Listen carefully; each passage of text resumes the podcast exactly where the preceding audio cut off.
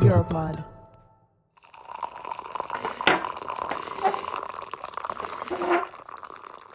En espérant que je ne les ai pas. Voilà.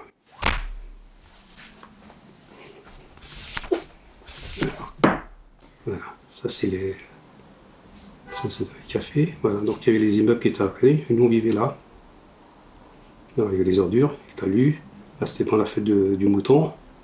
Nella penombra del salotto di casa, un alloggio assegnatogli dallo Stato 15 anni fa dove vive con moglie e tre figli, Ahmed dispone sul tavolo vecchie fotografie, di fronte a due bicchieri di tè alla menta.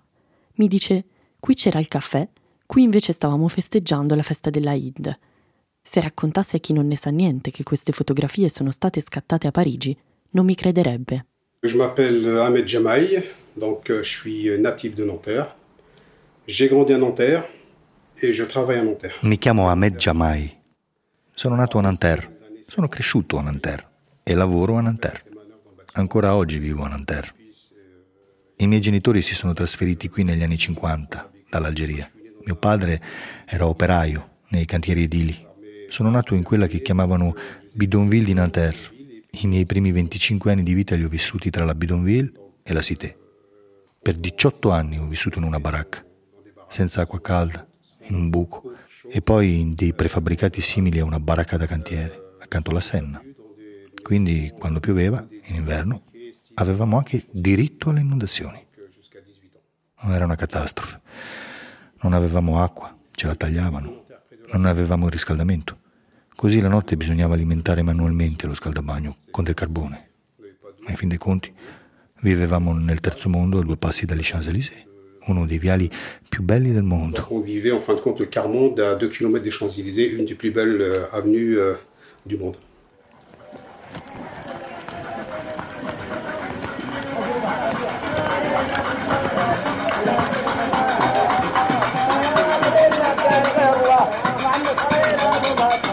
La Bidonville è una città per approssimazione, una città per mancanza, una città rifiutata dalla città, una città che arranca affannandosi a rincorrere la città per essere come lei, per somigliarle, per essere riconosciuta. Una città di bidoni, ma anche una città bidone, che non è la città, che la imita la scimmiotta o ne rappresenta una caricatura. Con queste parole l'autore di Nanterre, Abdelmalek Sayad, descrive le baraccopoli sorte accanto al centro di Parigi, allo stesso tempo così isolate e lontane. Come racconta Ahmed Jamai, la segregazione urbana andava di pari passo con l'esclusione sociale. Nato nel 1966 in una baracca di Nanterre, Ahmed è sempre stato considerato straniero, fino al giorno in cui, a 18 anni, ha scoperto di essere ricercato dalla polizia perché sarebbe dovuto partire per la leva con i suoi coetanei francesi. Così ha capito che anche lui aveva la cittadinanza, come tutti i figli di genitori algerini nati sul territorio francese dopo il 1953. Ahmed ricorda bene il periodo delle bidonville e di quando a scuola lui e i suoi compagni di Nanterre non osavano raccontare il tragitto che facevano la mattina. On vivait déjà entre nous, et puis c'était difficile pour nos parents, notamment surtout pour nos mères. Parce que nos mères, ils ont quand même, euh, ils se sont occupés quand même de l'éducation de 8 pour certains, nous on était 8 dans la famille. Vivevamo tra di noi ed era difficile per i nostri genitori, specialmente per nostra madre. Le nostre madri si sono occupate di una cosa come otto figli. Noi eravamo otto. Mio padre lavorava in un cantiere, usciva alle 6 del mattino e tornava alle 7 di sera. Mia madre, che non sapeva né leggere né scrivere, ci vestiva la mattina, ci metteva la cartella sulle spalle e ogni volta ci diceva davanti ai francesi bisogna comportarsi bene, bisogna essere ben vestiti e rispondere a modo. Quando era inverno noi avevamo fretta di andare in classe la mattina per riscaldarci vicino al termosifone, perché la notte vivevamo un calvario e dovevamo alzarci per andare a prendere il carbone sotto la pioggia. Così andavamo a riscaldarci e ci facevamo spesso rimproverare dai professori. Un giorno però i ragazzi più grandi hanno organizzato una giornata a porte aperte nella Bidonville, a cui hanno assistito i nostri professori. Quando hanno visto in che condizioni vivevamo, la nostra relazione è totalmente cambiata. Sono diventati più comprensivi, più vicini. Non ci guardavano più nello stesso modo. Ci hanno lasciato passare tante cose. Si chiedevano come fosse possibile che nessuno avesse spiegato loro la nostra situazione, che non fosse circolata l'informazione. Si trattava di un problema nazionale, ma quando un prefetto dice abbiamo superato la quota immigrazione, eh, vuol dire tutto e, e niente.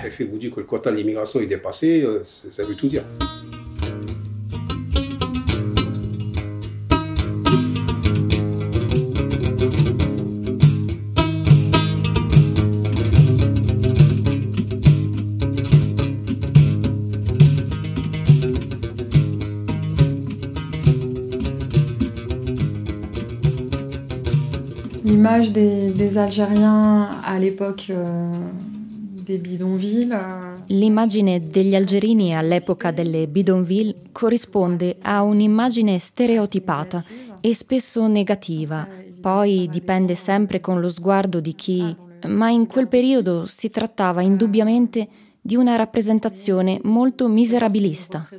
C'è poi un'altra immagine che si diffonde durante il periodo della guerra d'Algeria, ovvero quella dell'algerino terrorista. L'immagine del terrorista nazionalista si consolida poco a poco durante la guerra per l'indipendenza dell'Algeria, specialmente con l'apertura del cosiddetto Secondo Fronte nel 1958 in Francia. L'apertura del Secondo Fronte corrisponde ad una strategia attuata dal Fronte di Liberazione Nazionale Algerino, che non ha funzionato come avrebbe voluto, ma consisteva a importare la guerra anche in Francia metropolitana con l'idea che questo avrebbe permesso di arruolare persone che non avrebbero potuto combattere in Algeria. Des soldats euh, en, en métropole qui ne seraient pas des soldats euh, en Algérie. Questa è la voce di Muriel Cohen, ricercatrice e autrice del libro Famiglie invisibili, gli algerini di Francia tra integrazioni e discriminazioni. Come spiega lei, tra il 1954 e il 1962 gli anni della guerra per l'indipendenza dell'Algeria, che corrispondono alla maggiore espansione delle bidonville nella periferia parigina, Nanterre vive al ritmo delle notizie che arrivano da oltremare.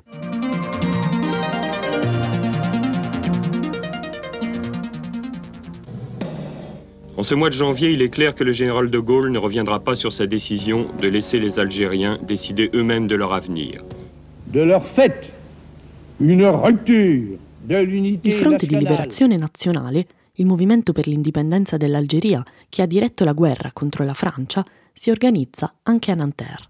Per le strade labirinto delle bidonville, dove lo Stato francese non esiste se non tramite le incursioni notturne delle forze dell'ordine, si organizza la resistenza. L'FLN si fa carico anche dell'organizzazione della vita quotidiana, dalla raccolta dell'immondizia all'accoglienza dei nuovi arrivati. Nel giro di poco tempo, per la polizia francese Nanterre si è trasformata nel bastione dei militanti per l'indipendenza dell'Algeria.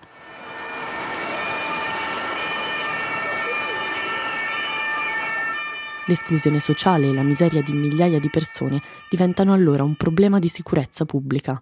Lo ricorda bene Ahmed Jamai. Mon père, il était euh, FLN.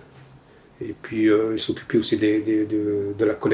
Mio padre faceva parte dell'FLN, si occupava della colletta dei fondi, la colletta dei soldi per la rivoluzione. C'era tutta un'organizzazione effettivamente. Secondo mio padre, perché io ero ancora piccolo, e secondo mio fratello maggiore che ha 72 anni, tutto era gestito da un comitato ristretto. Quando arrivava qualcuno dal paese, lo aiutavamo a montare la sua baracca e gli mostravamo la cartina delle bidonville, che erano divise così. Chi veniva dall'est dell'Algeria in un posto, chi veniva dalla Cabilia in un altro, e- eccetera. Chi era sul posto diventava un punto di riferimento per i propri figli, la propria famiglia, il proprio villaggio. So che mio padre, per esempio, si è occupato di tutti i miei zii. Mio padre gestiva i loro risparmi e loro tutti i sabati venivano da noi perché mia madre faceva loro il bucato. Et tous les samedis, tous mes oncles qui parce que c'était ma mère qui faisait leur linge.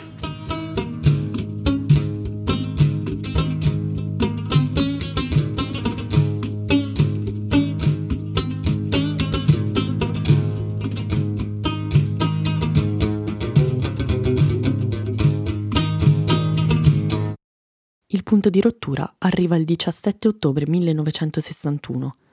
Quella sera 30.000 algerini scendono in piazza contro l'imposizione del coprifuoco nelle periferie. Viene indetta una marcia pacifica. I manifestanti si ritrovano alle 20.30 con moglie e figli, i vestiti migliori e le tasche vuote per evitare sospetti e sfilano per le vie centrali della città. Vogliono raggiungere la Place de l'Opéra. Sono guidati dagli slogan Algeria Algerina, pace e negoziati ma la manifestazione viene repressa dalla polizia a colpi di bastoni e armi da fuoco. Gli algerini sono gettati vivi nella Senna. Muoiono 200 persone o più, i feriti sono migliaia, la polizia nega tutto e annuncia ai giornali che i morti sono solo due e che sono state arrestate 7500 persone.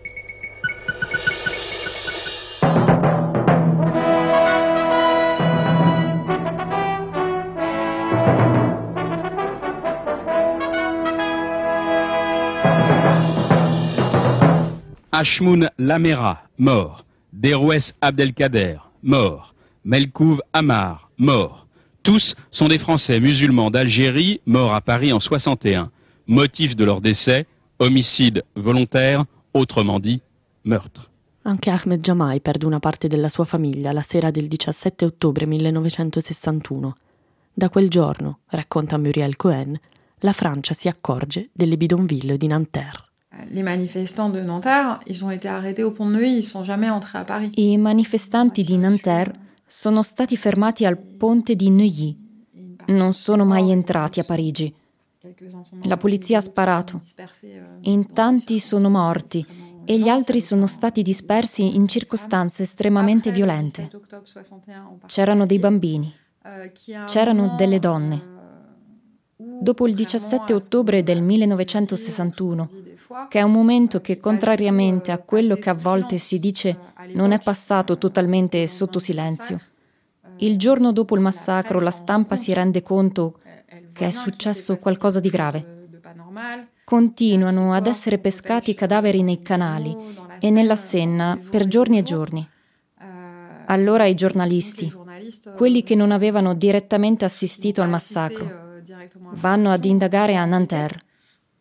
Vanno a Nanterre e scoprono così le bidonville, perché viene detto loro, se volete parlare con gli algerini andate lì. Così tantissimi giornalisti scoprono Nanterre dopo il 17 ottobre 1961 e a quel punto si comincia a parlare delle bidonville e l'associazione algerino bidonville si impone nelle rappresentazioni in quel momento. Si s'imposer dans les représentations euh, à ce moment-là, à partir de ce moment-là.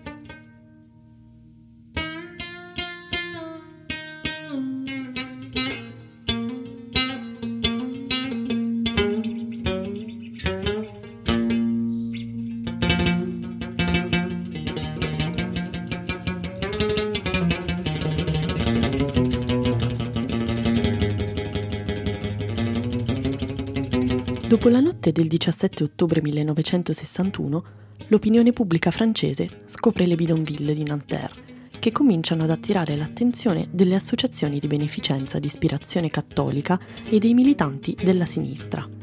È grazie ad un'iniziativa di un'associazione caritativa che Ahmed parte per la prima volta in vacanza con gli altri bambini di Nanterre. È con loro che visita per la prima volta il castello di Versailles questo non basta però a sottrarlo alla discriminazione strutturale di quegli anni.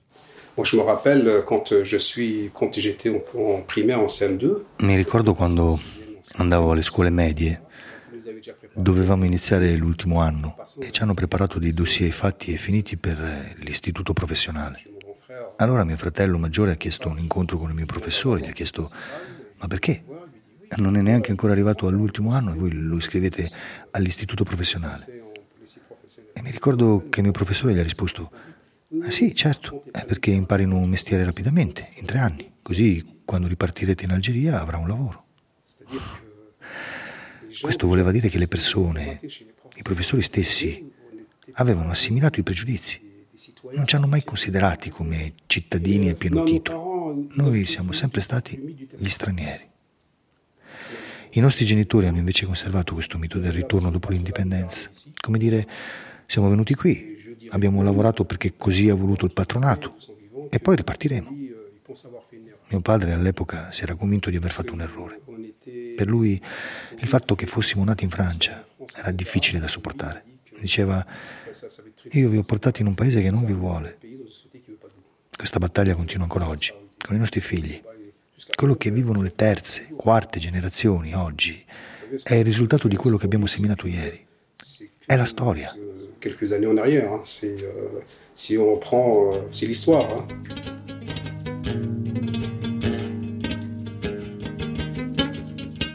Quando Ahmed mostra ai suoi figli le foto delle baracche dove è nato e cresciuto, loro non riescono a crederci. Al posto delle baracche oggi c'è un parco dove torna ogni tanto a passeggiare. I suoi genitori non gli hanno mai raccontato la storia della loro partenza dall'Algeria nei dettagli, così Ahmed si è vergognato per anni del suo passato. Oggi allora racconta la sua storia ai suoi tre figli.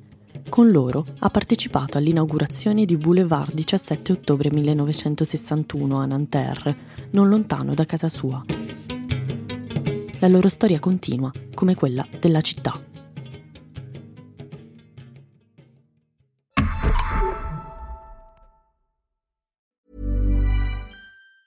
Hi, I'm Daniel, founder of Pretty Litter. Did you know cats tend to hide symptoms of sickness and pain? I learned this the hard way after losing my cat, Gingy. So I created Pretty Litter, a health monitoring litter that helps detect early signs of illness by changing colors, saving you money and potentially your cat's life. Pretty Litter is veterinarian developed, and it's the easiest way to keep tabs on your fur baby's health right at home. Go to prettylitter.com and use code ACAST for 20% off your first order and a free cat toy. Terms and conditions apply. See site for details.